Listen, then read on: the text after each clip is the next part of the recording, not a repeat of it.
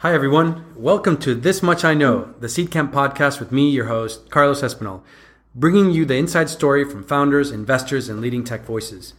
Tune in to hear from the people who built businesses and products, scaled globally, failed fantastically, and learned massively. Welcome, everyone.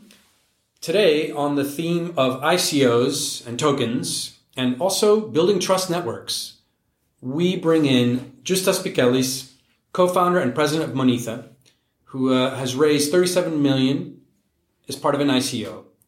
Now, I don't want to ruin pitching his company for him, as we'll be hearing what, what it does and, and how it serves its audience. But what's really interesting is the speed in which uh, Justas raised the money. And by the way, he likes being called Justice, but I'm, I'm going to probably butcher your name throughout the podcast. And as I mentioned earlier, Justice, one of the great things about bringing guests on is you get to sort of humanize their success by listening to what they did when they first started off in life. And maybe you can do that for us. You can walk us through what you did when you graduated from school. What was the first thing? What was the first job? So first of all, hi. Uh, it, it is it is really um, an honor to be here uh, since I'm a fan of, of the show. I guess a lot of the entrepreneurs are. So it's kind of a, a little bit of surreal of being in the studio. However, uh, starting with with my story, I started my professional career, quote unquote, when I was uh, 15 years old, and I was um, common. You know, I did all sorts of jobs from like a lifeguard in a pool uh, to a um, commentator of American wrestling, uh, if, uh, pro wrestling. Really? yeah, like WWF. Yeah. Correct. WWE uh, in uh, in Lithuania's kind of broadcast TV because I was probably the only person uh, that that was interested in that in that sport, if you can call it, when I was 15 years old. So they just asked me, "Can you do it?" you were the guy that introduced them. Yeah, I, I, was the guy who were who was commentating on the moves and things like that. okay. So yeah, yeah. So you yeah. weren't the guy who was like, yeah, like and on the left corner. No, no, no, no, okay. no. Like a commentator and and, and uh, on, on TV. So I know all the John Cena's and stuff. Nice. so. Uh, moving after uh, after that, you know, graduating from school, my parents really wanted me to be a lawyer. I guess every parent wants to uh, their children to be lawyers or doctors because that's just like a no-brainer. but they're both lawyers. That was that was the reason. Uh, and I did go to law school almost for three years. Dropped out and said, "All right, uh, I'm really interested in in startups. Not necessarily, you know, a hardcore old school business, since that's more uh, more popular in uh, Lithuania. Since you know our capitalism is only 28 years old, uh, and a lot of uh, these business people who are you know uh, in the magazines and, and newspapers and on media." They're more of a, you know, retailers and things like that. But since I guess 2010, startups really became more popular and I was really interested into that. And uh, European Union uh, started giving subsidies for uh, entrepreneurs who had ideas and could pitch them. And uh, I went to this university called um, the School of Business and Economics in Vilnius, which is the capital of Lithuania. And they did have this program, which was subsidized by European Union of uh, price of $50,000 uh, scholarship.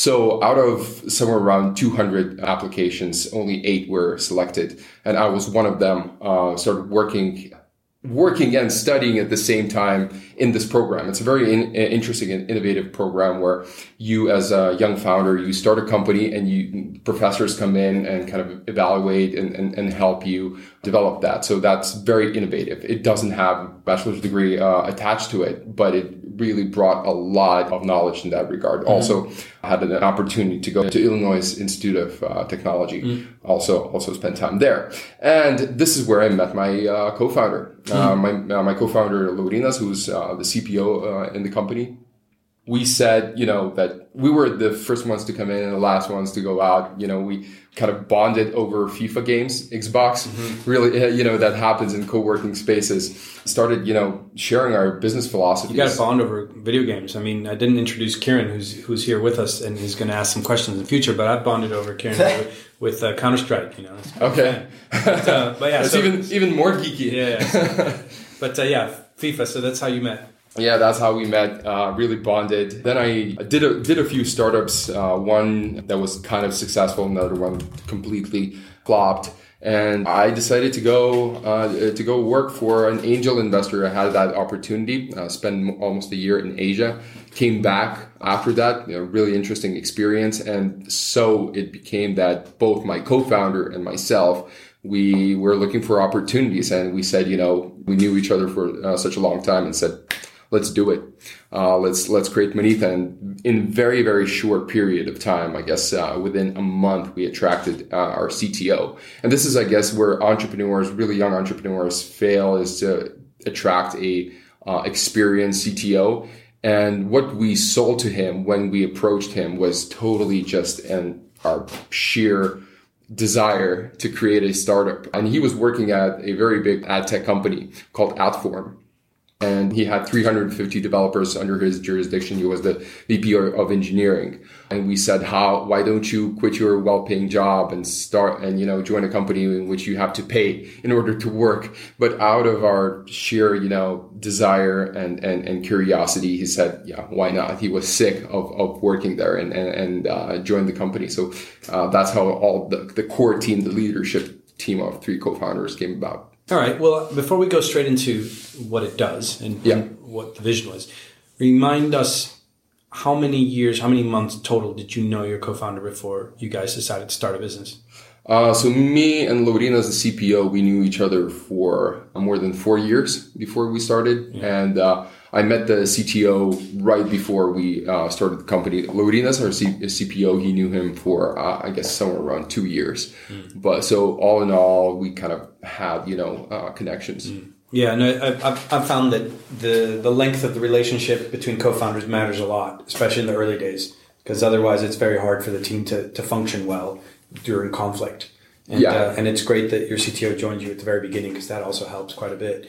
So walk us through that first conversation that created the idea behind Monetha. And then, and then, you know, maybe it's a good time also to, to sort of say what Monetha is Yeah. and what it's doing and whether or not what it's doing today is exactly what, you know, it's like when you look at the George Lucas Exactly, um, scripts of Star Wars the first time was it the Star Killer was it well, yeah his name was Star Killer as opposed to Skywalker you know like you look at the old stuff and you don't realize you know how Yeah. much different it was how different was Ethan's first iteration as a conversation versus what it is today That is very, very interesting. And, and, and this is also a very interesting correlation between what you, you know, write down the roadmap and what you promise to do in ICO and how really startup works when you're in early stage and you have to make a lot of pivots and how you communicate with the community that, uh, I'll, I'll get to that in a bit. But, uh, right now what Monetha is, is a trust and reputation system. So essentially we're creating identity for buyers and sellers in marketplaces for both parties to feel safe.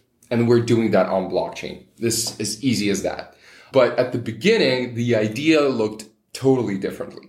Um, before you go to the beginning of what the idea looked like just to make sure everybody in the audience fully understands it when we met uh, which was at, at the collision conference you had given me a shortcut and I don't want to give it away so you tell me but it was like you described Monetha as something I was like oh is it like Craigslist with you know blockchain is it and you you you helped me out with like a shortcut what what what is the latest shortcut that you're using So uh, it was either one or one of the two. So one is how community gave uh, the name to Monetha. Easy ex- explanation was a hybrid between PayPal and Trustpilot on blockchain.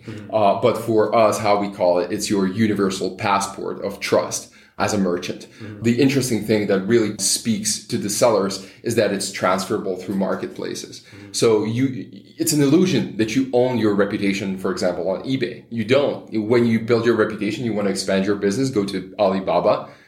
You have to build it all over again. Yeah. Uh, so here we want to create this reputational passport of commerce that you can transfer through marketplace. But just just to so that it's clear to the audience, you can't particularly import at the moment from No. any other one. So it's it's a brand new Yes. trust network. Yes. There's no Yes. import tool or like people like me on eBay. Here's my you know my, my We're- token. We're working on it. It, it. it would be a partial kind of verification, uh, the same as you know the verification of your social networks is some sort of trust layer.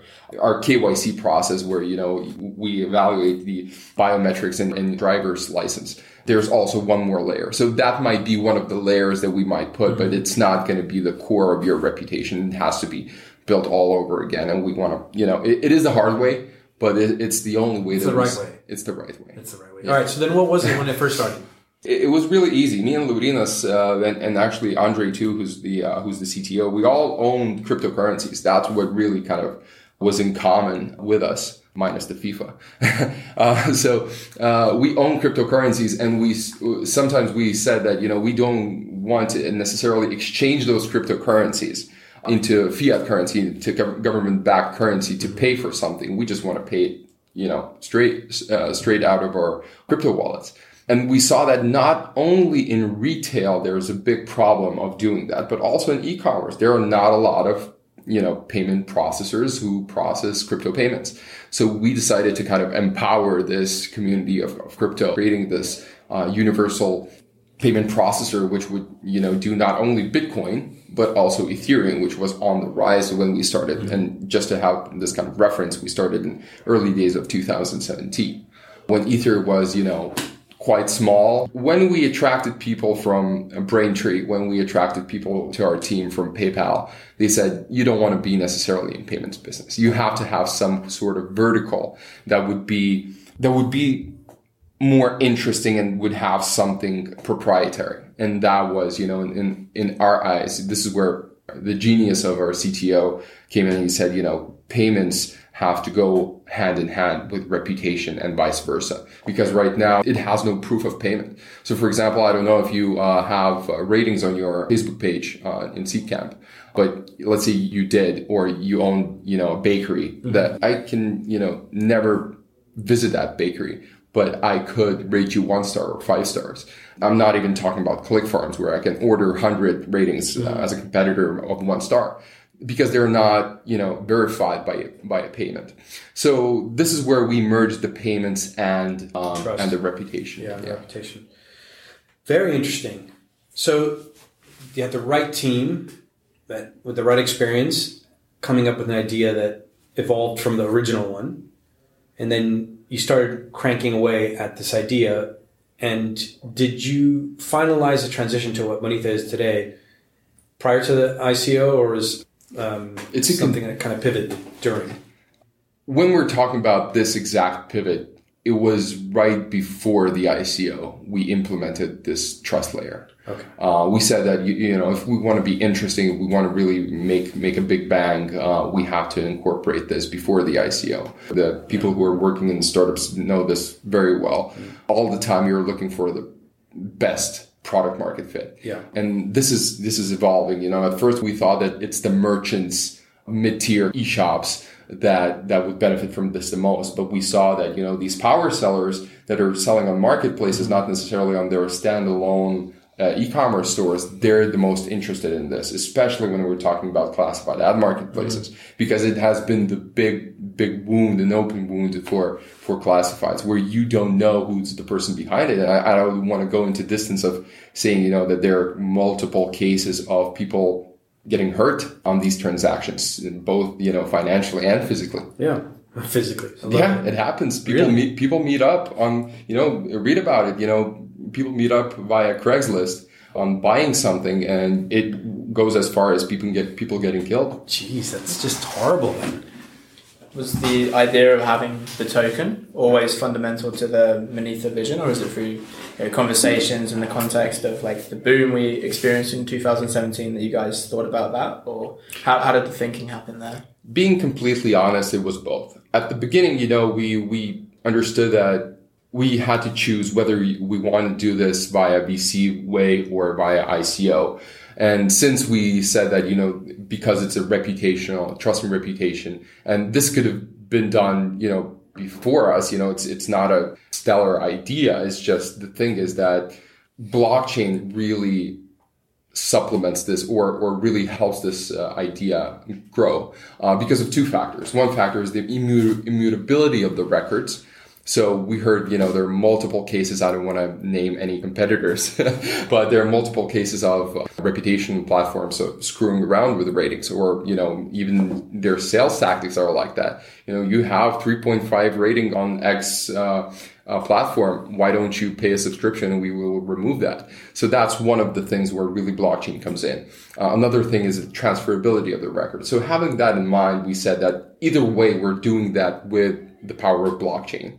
However, you know, if we're doing that with this, we might as well introduce our own token and, and do an ICO. Of course, that helps the kind of the unproportionate amounts of, of money raised. Of course, it helps because we're not from London, we're not from Silicon Valley, and, and, it's not as easy to raise that capital. Of course, that helps because we're a consumer product, and right away you have this. You know, at this moment we have eleven thousand token holders who are our evangelists. Any any conference I go to, I meet a person who holds Monetha token.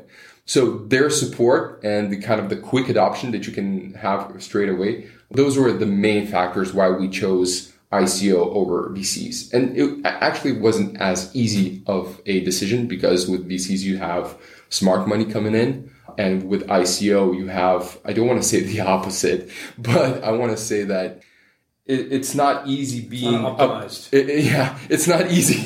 it's not easy of being a, a, early stage company and the, uh, and a public company at the yeah. same time. You got public market liquidity effectively, exactly. like an early stage venture, right? It's take a price on a startup.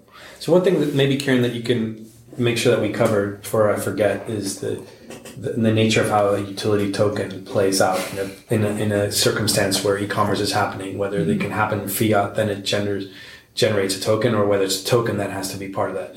But before we do that, I think it would be useful for the audience to hear how you went about setting up that ICO. So not only when you decided it was the right thing to do, but also in terms of who you went about contacting and what was the total cost to you uh, roughly of, of, of getting ready for the process of an ICO because I think people might have a misconception it's like three guys get in a room print out you know copy and paste some white paper and then just put it on the net yeah so when we decided to go with our ICO forward it was still in such an immature, such an embryonic stage. Still, it, it, it is. Uh, there are no books. There is no kind of formal knowledge of how to do an ICO. Mm-hmm. But at that time, we had, you know, one contact that has done an ICO before. When we decided to, to do an ICO, we were the, uh, there was only one completed ICO in Lithuania. So we were really kind of, we had this lack of knowledge and a lot of the things were done blindly and we were just lucky in a lot of regards. Uh, another way how we, we got we were lucky is, uh, uh, and this might sound counterintuitive, but we didn't have a really big budget to run an ICO. We had three hundred thousand dollars to do that.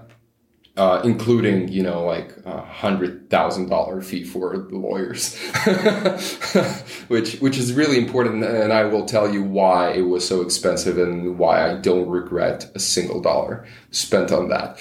So, you know, we were in the lack of that budget and we were lucky because we had to be innovative with our positioning, with our messaging, with communication, with marketing. And that was, I'll, I'll give you an example. We said, all right, let's advertise, let's triple down on Facebook just because nobody had advertised on Facebook. And everybody else said that it's impossible. Like ICO contributors, they don't spend time on Facebook. And we said, you know, we think that they do. And even if they don't, it's not that big cost per click. Now ask any ICO. Well, now it's too late. Yeah, now. but ask any ICO before the ban, the prices were humongous. So we got really cheap traffic from Facebook because we were actually one of the very first ICOs that really doubled down on Facebook. So these were kind of the innovative methods that we had to, not because we wanted to, but that because we didn't have a lot of resources. The team was small, the budget was small, and, and we just, you know, hit the bullseye with it. Nice. All right. Well, now if we move on to the ICO itself, I think there's probably worth walking through the, the map of planning an ICO. So the time it takes, I think people are familiar with VC rounds to some extent. You know, there's a lot, there's enough content out there. In ICOs, there is some. You know, yeah. David Siegel has a token handbook, and, and a few people out there have written tomes around what it takes. But maybe from your personal experience, like the time it takes, the people involved, the costs associated with it, just as a step by step. It depends on the stage that you're at. You know, if you're single founder with an idea, oh, I'm going to do an ICO just because I want to, you know, have a lot of capital for my startup. Well, good luck. Yeah. uh, that, that that's going to take you from at least, uh, I guess, nine months to a year. But when you, we were in the position where we knew exactly what we wanted to do. We were in the position where we had the core team, uh, where we had uh, the budget, at least you know minimal budget, but we decided not to take any outside capital, keep the equity only for three people, which are the founders. And we, what we said, you know, a lot of the people, a lot of people say that we were lucky. Uh, just to give a little bit of context, uh, the 31st of uh, August was the date that we raised our ICO, which is actually, I would say, the the kind of the hottest time to do an ICO. And people say, "Oh, you were lucky because you did it at that time." But I remember the exact place and time when I said to the team, "We either do this before September or we don't do it at all," because I, saw that it's it's it's to burst. Like people are not to raise as much money competition is, is coming, the regulation or the uncertainty and doubt uh, in the market is, is coming up. So that was an int- intelligent decision to do so. So we were kind of forced to do that a little bit quicker, but it still took us like from the inception of the idea to the uh, manifestation of the idea around eight months. Our own kind of when we went public with our white paper, the website, the videos, the MVP was somewhere just short of four months, a little bit, a little bit more than three months. Uh, so that was quite quick uh, marketing campaign, I would say. And the cost, as, as mentioned, you know, we were a lot of it was uh, dedicated to marketing. A lot of it was dedicated to the development of the MVP, and a big portion, as I already mentioned, uh, was dedicated to the legal team. And I want to elaborate on that, and for anybody, anybody that wants to run an ICO to kind of tell that it's so important for you to do to do your your best in terms of legal because that might bite you back in the ass a little bit later just for example you know we had so many kind of shortcuts uh, possible shortcuts of going incorporating in cayman islands gibraltar but we said you know we want to run not only, we want to run a trust and reputation network and we don't want to be in the same category as porn business and gambling businesses being incorporated in Gibraltar. So it would have cost us way less, but we decided to be uh, incorporated in Switzerland. And, you know, thank God we did that. We went through the uh, all the uh, necessary KYC and AML procedures. We don't have any problem liquidating that money in uh, into into fiat from crypto, which a lot of ICOs do have that problem. So these kind of things, and, and Switzerland again, you know, gave us a, a, tax ruling that they're not going to tax us over the ICO proceedings for the next five years uh, when we're keeping the IP in Switzerland. So these things really, really helped us. And, you know, that's why I mentioned that I don't regret paying that hundred thousand for, for lawyers. okay. So it sounds like that, and how long did it take that start to finish from the moment you said we're going to do an ICO to the moment that that it was started. So the the, the offering, the crowd sale already started, right? Uh, to the yeah. crowd sale moment, right? Yeah. When we decided to do an ICO, not the VC way, but the ICO way, I would say six months. But from the inception, I from the inception of the company to the ICO was uh, somewhere around eight to nine months. Okay. So it's not bad. I mean, if you look at VC fundraisings, and it's probably changed now in 2018, but um, you know, typical VC around setting it up and then going out and fundraising, yeah, it's about six to nine months. So it's, it seems to, to map to that, at least in terms of time. And then in terms of jurisdiction, sounds like Switzerland was the place to be because of all these particular benefits and other jurisdictions like Lithuania and other countries in Europe aren't set up yet to do that well. It just wasn't the you know the thing is it's it's the knowledge that's important. At that time when we raised the now it's it gotten way better in Lithuania. Mm-hmm. Like lawyers know about um, ICOs, they know about crypto. At that point of time, nobody knew that. Only lawyers and, and, and, and people who are working in Switzerland, most particularly that crypto valley. And what illustrates Zug the best way is that, you know, when you go to Zurich and you take a train and 40 minute train to Zug, the first thing that you see when you get out of the train is a Bitcoin ATM.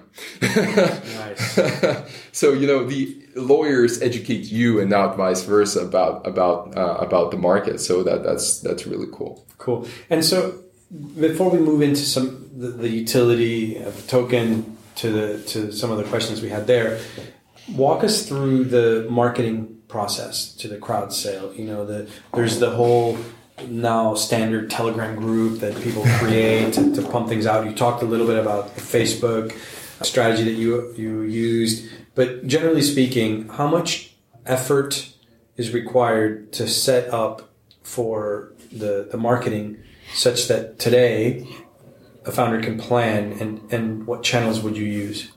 Yeah, so the channels are pretty much state status quo. The only thing that really kind of changed was Slack. ICOs don't really use Slack as much as they do Telegram right now, just because it, it used to be a, a, mess. You know, it's really hard to kind of control all the scams and people who are trying to fish you a wrong address uh, contributing to the ICO.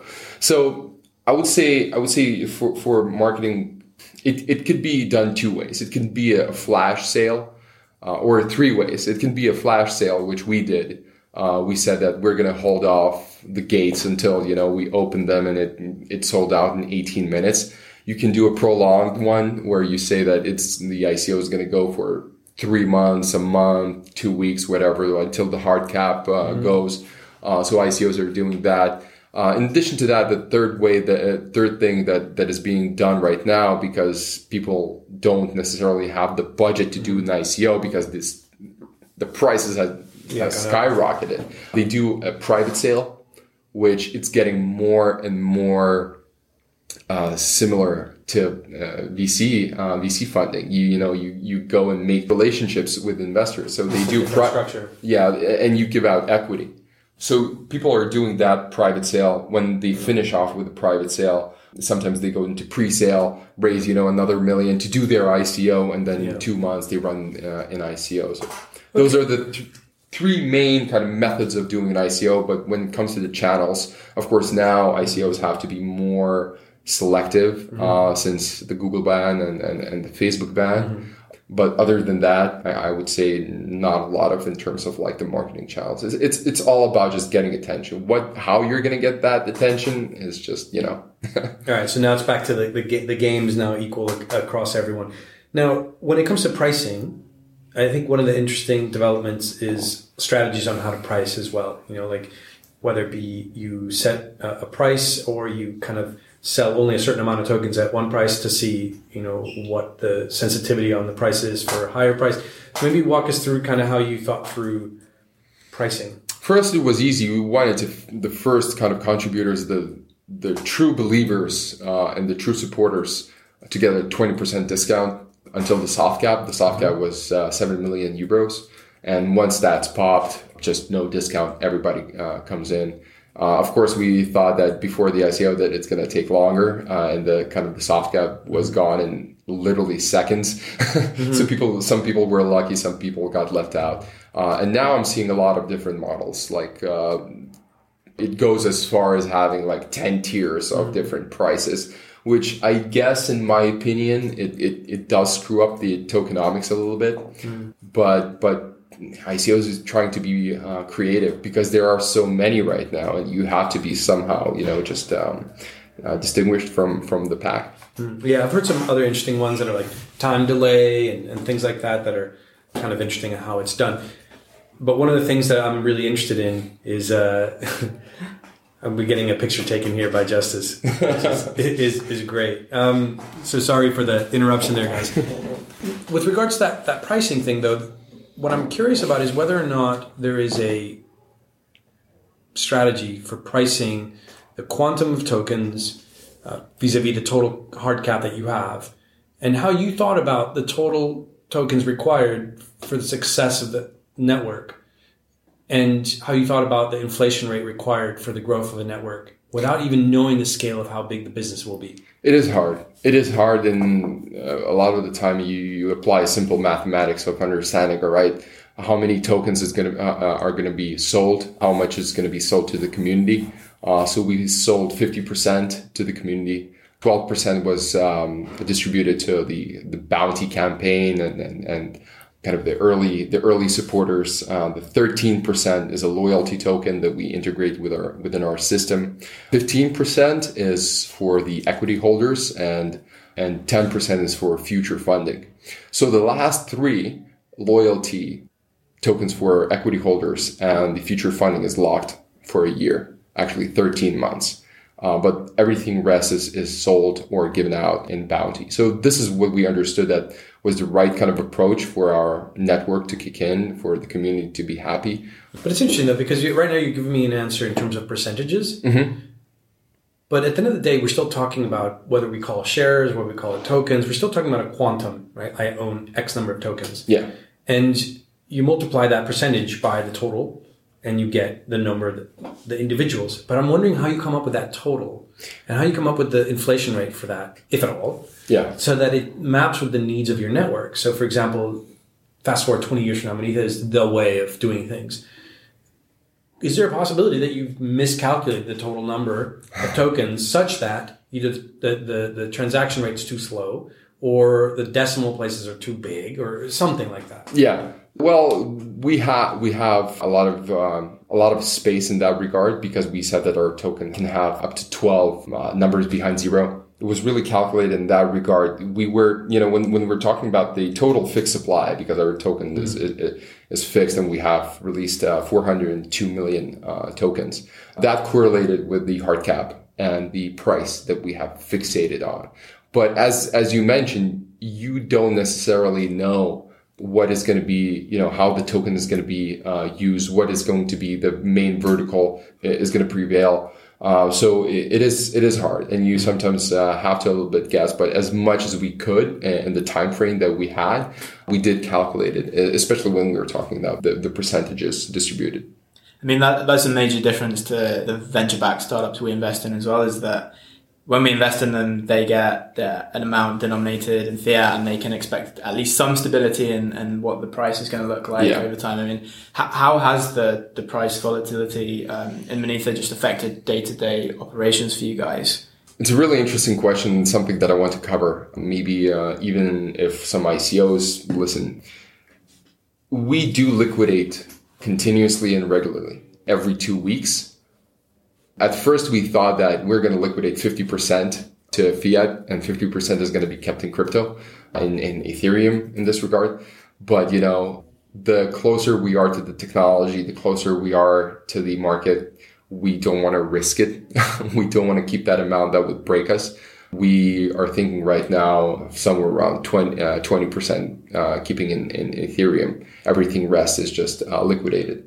And this is some big, big problem for a lot of ICOs. And I want to probably touch on that a little bit closer since it, it, it does give me a headache and a bad rap when people are t- uh, talking about ICOs and they'll say, oh, an ICO, right? So because they're hearing all these scams and things like that. So there are external scams, mm-hmm. people who just run away with the money, but there are also internal scams, ICOs who raise the money and they don't have governance over that money uh, whether that would be even internally, right? They don't have a board. They don't have, you know, um, they don't have people who are overseeing how the money is being spent. So literally, as cliche as it sounds, and it hurts me to say that, but there are companies, ICO companies, who are buying Bentleys and Lambos on company's name. And this, you know, this is one of the reasons why I do speak, you know, with uh, on podcasts and go into the co- conferences because I want to, you know, champion the mission of a legit ICO. We're treating that money as VC money because all the three co-founders never wanted to get, you know, rich. They wanted to build a big company. And this is the only way to do that.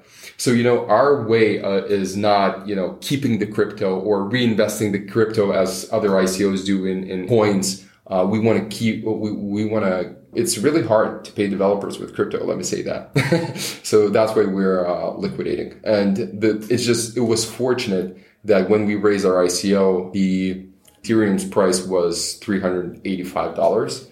And right now it's, it's, it's more than 500. Um, at one point of time, we've liquidated a lot when it was over 1000. So we never liquidated when the price was lower than the ICO. This is how we got lucky, but we know that luck sometimes runs out. yeah, but you know, uh, exploring on that a little bit.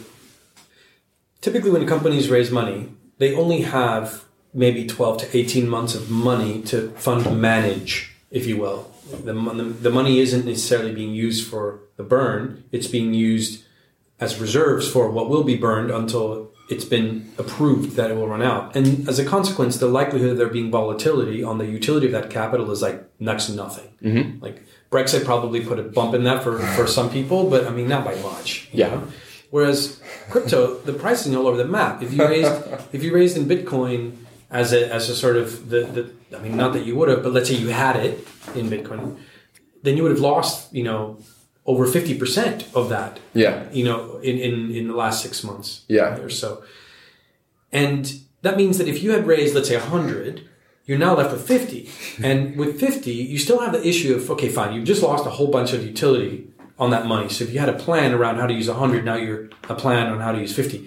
But subsequent to that, you're now still facing additional volatility on that money. And subsequent to that, you're also not having a return on that money. It's just sitting around, right? Like, whereas most VC funds have their money being used in something. Yes. Whereas now you're not doing anything with. it. There's not interest bearing. It's like inflation. Let's let's presume it was perfectly locked with with fiat in in sort of stride. Fiat loses value with Yes. inflation. So the same equivalence happens to to crypto, unless it fluctuates separately, which I know is, is the case. But how do you think about that role of the ICO founder being a fund manager? I, don't want to be one since my background is not in that, but we do keep a close eye on it. Uh, we have people who are overseeing that, and you know, I, I have um, uh, friends, founders, and, and, and VCs who are saying, "Oh, you know, we're we're trying to hedge our capital, and sometimes we're losing off, you know, uh, forex uh, or you know, inflation. We're we're lost at 0.05%. I'm like saying, dude, that would be a dream for me. uh, so we're, we're, what we're doing the best way that we can, we're, we have a hedging strategy and we're liquidating that regularly, as mentioned. It does take time because you don't want to do it at all at once, but we already liquidated more than uh, 35% And then what do you do with that? uh, with, uh, with fiat Yeah. hedging strategies. Yeah. So it just sits in an account, and you're once No. it's in fiat. What do you do with it? Interest bearing account or uh, our bank handles that, and we have uh, yeah we have a plan laid laid out. okay. So if if we look at that and we say the traditional company fundraise process requires a form of projection on the utility of the cash for the period of the fundraise. When you start getting into these stratospheric numbers, you know, even 37 million, like in the grand scheme of things, isn't as big as the Telegram Correct. one was or these other ones. Correct. It's still meaningful enough that you need to project out quite a few number of years to consume it all. And as we all know, the more you project outwards into the future of time, the more volatile the likelihood of that event happening. How does an ICO company plan cash use? So even if they're ethical about the, the regular downloading of, of cash from crypto to fiat and then being transparent about that and not spending it on, on silly things, rather spending it for the business, how does somebody plan out the use of cash for that many years in advance to, to merit and, and substantiate a raise of in excess of what typical company will need for the next 24 months? And it's not easy because we're in this position where you know we're pre-users, uh, and and it, it it is a little bit hard to to calculate that. And you're just following kind of principles of you know not hiring too many people. Right now we have 25 people, which is in my opinion, already a little bit higher than I would want for, for our stage. So once we nail down the retention of, of the users, when we have users, uh, this is when we're, you know, we're going to scale. But as of this moment, it's kind of a power saving mode for us. Yeah. Okay.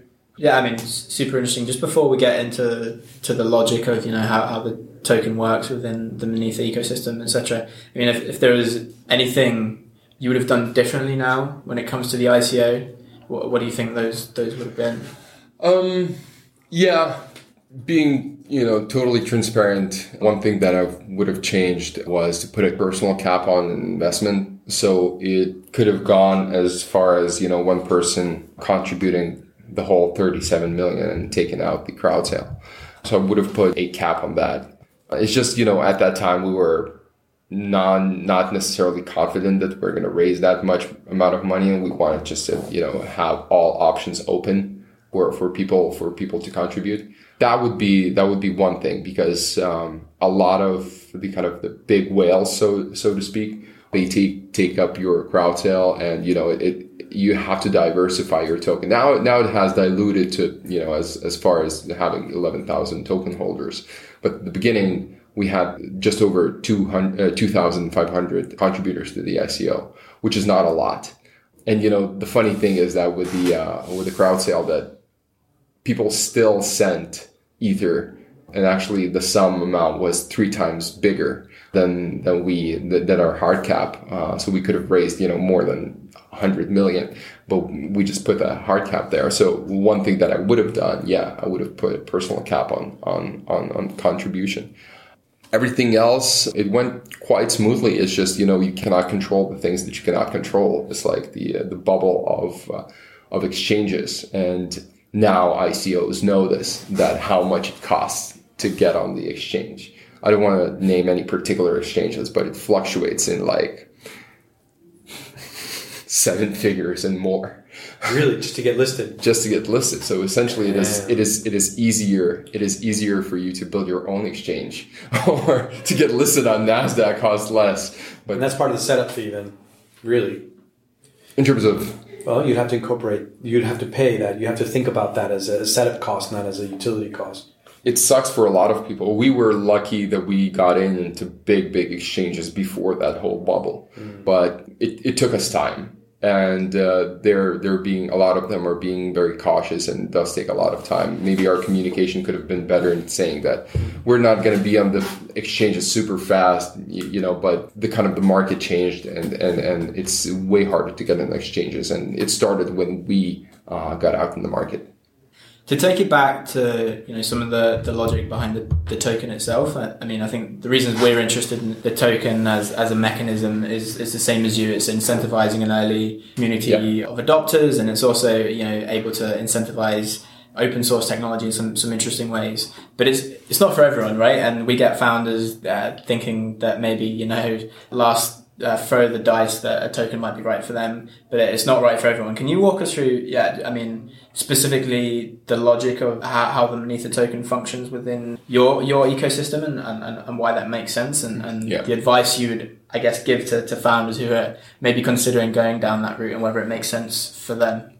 Yeah, so since since our product is pivoting and we're looking for the best market to start with, uh, the tokens kind of role in the ecosystem also uh, changes. But just to put it in a kind of nutshell, for us, it's the most important thing with the with the token is to incentivize good behavior and punish a bad behavior. So if you you know right now we have our beta product in uh, both iOS and uh, for both iOS and Android. When you download it, when you go through the KYC procedure, we automatically give you uh, an amount of tokens to you, which you can later, you know, unlock. But if you are, uh, you know, you receive a bad rating, we take that away. If you receive a good rating, we give you more tokens. So essentially, we're paying people for doing good. mm-hmm. So this is kind of a nutshell thing, uh, kind of mechanism or, or, or an idea behind how the token works really incentivizing good behavior. We want to be by default, if a merchant uses Monetha, people just would have that initial trust in that. They wouldn't, would not necessarily need to go into their transactional history. And also how many tokens you have, it's public and people can see, you know, how many points uh, did you receive. So it's just, it's, those are not, you know, just only vanity points. It's, it's real uh, token, which you can after exchange in the, in the, uh, in the exchanges. And, and how do you, how do you price that penalty or that premium? Like, I, I, guess I'm trying to understand how the how the economy evolves. Is it is it like um, a fixed amount of premium for good behavior and a fixed amount of penalty for bad behavior? And, and yeah, how, and how does that? And who's who's the person that grants that? And how does that? Flow? We do. We we we do set up the rules. Uh, how many tokens we distribute to, for a good behavior and bad behavior? How that circles back for you getting cash back or uh, a discount uh, when you're paying through Monetha for goods or, or, services. So this is uh, this is the way we are. We're the one who's um, in that regard. In that regard, we're centralized. but when, when, it comes to the when it comes to the kind of advice that I would give, um, I said it this before, but I, I love a quote about John F. Kennedy saying, you know, Uh, ask not what you can, uh, not what your country can do for you, but what can you do for your country. This is the same with the, the tokens or blockchain. Uh, the founders really have to ask whether I need blockchain or blockchain needs me, it needs my idea. Because in a lot of the cases, and that's because of the greed and the need of raising as much capital as possible, it's it's essentially people are trying to have a solution that's looking for a problem. And that has been both on ma- macro and micro levels uh, when it comes to blockchain. So my advice would be just really kind of understand whether you need that token or you don't, because that works both on the kind of the ecosystem level on your product, but also on the regulatory. We were lucky. We have laid out this plan very well. So we got uh, a legal opinion from KPMG that we're a utility token. A lot of a lot of these um, ICOs might not. Yeah, they might not be. I'm conscious that if I ask you this question and the answer is no, it'll embarrass you. So I'm going to abstract it and ask it in a different way. Assuming that you've invested in other people's ICOs, uh-huh. and that assuming that you put money into them in a way that you had to evaluate them, what, based upon your experience raising an ICO, would you look for as signs of whether or not this is good or bad? It's easy if I would invest in ICOs and I don't. Okay. Never have. I get high if you're in supply. oh, Karen. I would, I would, I would not look necessarily at uh, at the white paper because that's that's a promise. That's an idea. That's that that's a script. I would not necessarily look at how flashy the website is and how many Telegram users you have. That's easily fakeable. Mm-hmm. I would look at something that venture capitalists do. They look at the human capital. they look at the team. They look at, you know, who are the founders, who's the team behind it. And we had no problems of, and actually this was also one of the keys to success to our crowd sale, is that we were super transparent about who we are. We implemented video broadly. A lot of them who contributed to the ICO, they said, I felt by the end of the crowd sale, I felt like I know you because we've been on video so much. And I put my personal number in into contacts, you know, and I got people calling and they were like, Justas, is that you? Like, yeah, let's speak. Let's talk about Monetha. So being, being both showing that transparency, showing the care in the community, uh, and the things that you have done before and if you have the competence to do what you promised, uh, that's the, the thing that you would check. You made a great point there, which is that, that the human capital is like the most important ingredient, and it's certainly what we look for in the companies we invest in. When it comes to that for, for Monetha as a business itself? I mean, how have you managed that incentivization? You know, the traditionally startups incentivize their employees because they're here for the rocket ship, but uh, you can see a route to, there's a route to early liquidity with being incentivized through tokens. And, you know, maybe that people no longer have that same sort of drive to, to carry on doing stellar work. I mean, can, can you walk us through, through some of the incentivization stuff that you guys do? Yeah, we talked about this with Carlos in, in, in, in, in New Orleans. And we've, uh, we've taken a gamble. We said that we're going to incentivize our, uh, our team members with the token as of this moment, I don't see a lot of things. Well, yeah, I, don't see a big problem with people checking the price of the token. Uh, the head of, of uh, customer support, Yuste, she uh, she has um, uh, CoinMarketCap bookmarked on her browser. That's the only thing that I saw. But other other than that, uh, people don't check the the kind of the fluctuations of, of the token, and has been fluctuating a lot.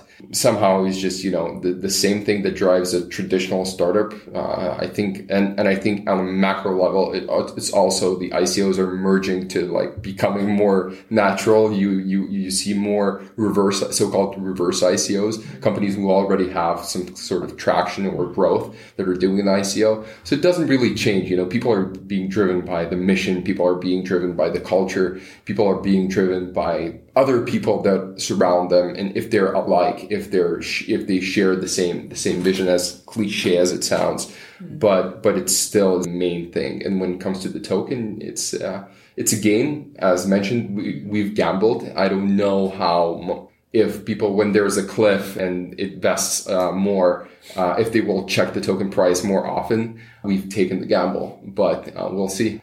We'll do another one in, in, in two years, and I'll tell you how that how that went.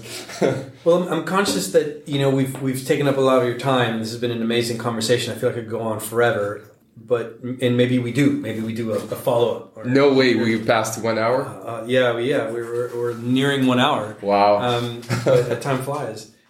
But you know, we always like to sort of end on, on sort of a couple of fun questions, and you know, we've covered a lot of ground, and clearly you've accomplished quite a bit um, in this short time because it is a very short time. It is, and so not in the crypto space. Not in the crypto space. Yeah, the crypto space has been like a decade now, but but maybe we can we can ask you a couple of questions about maybe things that you have realized about yourself as part of this whole process? Like, what if you could have one superpower that could have helped you more in in the last you know X number of years of your life? What superpower would it be, and why? Actually, the, uh, a lot of the people probably say, "Oh, I never thought about that," but I thought about that. Really? Okay. Well, and that's something that I'm, I'm, I'm battling with, and I'm, and I'm thinking whether I would want that. That that would be like a blessing in disguise. I would like to read minds. And I yeah. think that would be something that would be super cool at sometimes and would be really bad at sometimes. You'd want to be able to turn it off. yeah. Because it's, it's a way, I thought about that one too. And it's like, if, it, if it's like eyesight where you can kind of close your eyes, it would be useful. But if it were like hearing where like you can't you really always have, yeah. voluntarily shut it off, yeah. that'd be horrible. exactly. Yeah, fair enough. Fair enough. And if you could do it over digital medium, that would be even better. Right? now, if you if you look at the, the way that let, let, let, me just input yeah. uh, a funny story yesterday i was uh, at the founders forum and uh, what i did uh, I, I, saw like, the um, shazam's uh, ceo rich and i came into him and i just pressed uh, like a button his shoulder and started started humming a song uh, so uh, asked if he has a superpower of, of uh, just naming the song. And so no, and what did he say? Did he look at you funny? yeah, it, he started laughing. It was a good combo. That's good. Well, there's a way. I, I got to try that. um, now, if you look at back how much things have hap- have happened over the last just year and a half, mm-hmm. you know, like the rise, the fall, Bitcoin being in, in, in ATMs, and all the things it's amazing to think that even three, four years ago, science fiction didn't even conceptualize the idea of, of cryptocurrencies. One of the questions I like to ask people is whether or not there's anything that comes to mind similar to slavery where we look back now and think, how did that ever happen? how did, how did, how, how are we so wrong with that? And yet that was common. What do you think t- 20 years from now is happening today. It can be across anything. It doesn't have to be crypto. Okay. It can be across anything that you're like, wow, we we will look back and be like, how could we have been doing it that way, or or how can we have let that happen, or why did we allow this to to work that way? I think that you know all the kind of the social and political things apart. I think that going back into blockchain, this is something that we're gonna be looking at just because it's so over the top we're going to remember that as you know probably a mullet of a haircut and you know just uh, it, it, will be one of two ways it's either going to be omg why did nobody buy bitcoin were they stupid not to buy shitloads of bitcoin at that time or like do you remember that ethereum guy like Vitalik or what Vitalium? What was his name? Like it's either going to be one or two. Just because it's so over the top, people are going to remember it as something of what you know, super unproportionate. So, and I don't have an answer to that. I don't have an answer where the crypto market is going to go. And if somebody says that they do, they're a charlatan, they're a, a scammer, and you know, the, it's so funny where you know people are having all these projections of Bitcoin price is going to be $200,000 in 2020. Sorry, Tim Draper. uh, but he, and he's saying that while wearing a Bitcoin tie. Yeah. So that, ha- that, that, that is a vested interest. Yeah. And the people who don't have Bitcoin, he's saying the otherwise. Yeah. And who's going to win? Who knows? Nobody knows. Well, I, I always like to sort of impart a little encouragement on on how successful you will be. So maybe the, the, the geeky way of doing it is to say, you know, I wish you a future where there's a Monetha Classic, a the Cash, and any other forks because it's so popular that it, it's required forking many times over. Yeah, sometimes it's good, sometimes it's not. But yeah, that uh, at least it would be a big exposure. and with that, thanks for joining us, Justas. Thank you so much. It was fun. Thanks for listening. If you enjoyed the podcast, don't forget to subscribe on iTunes and SoundCloud and leave us a read with your thoughts on our show.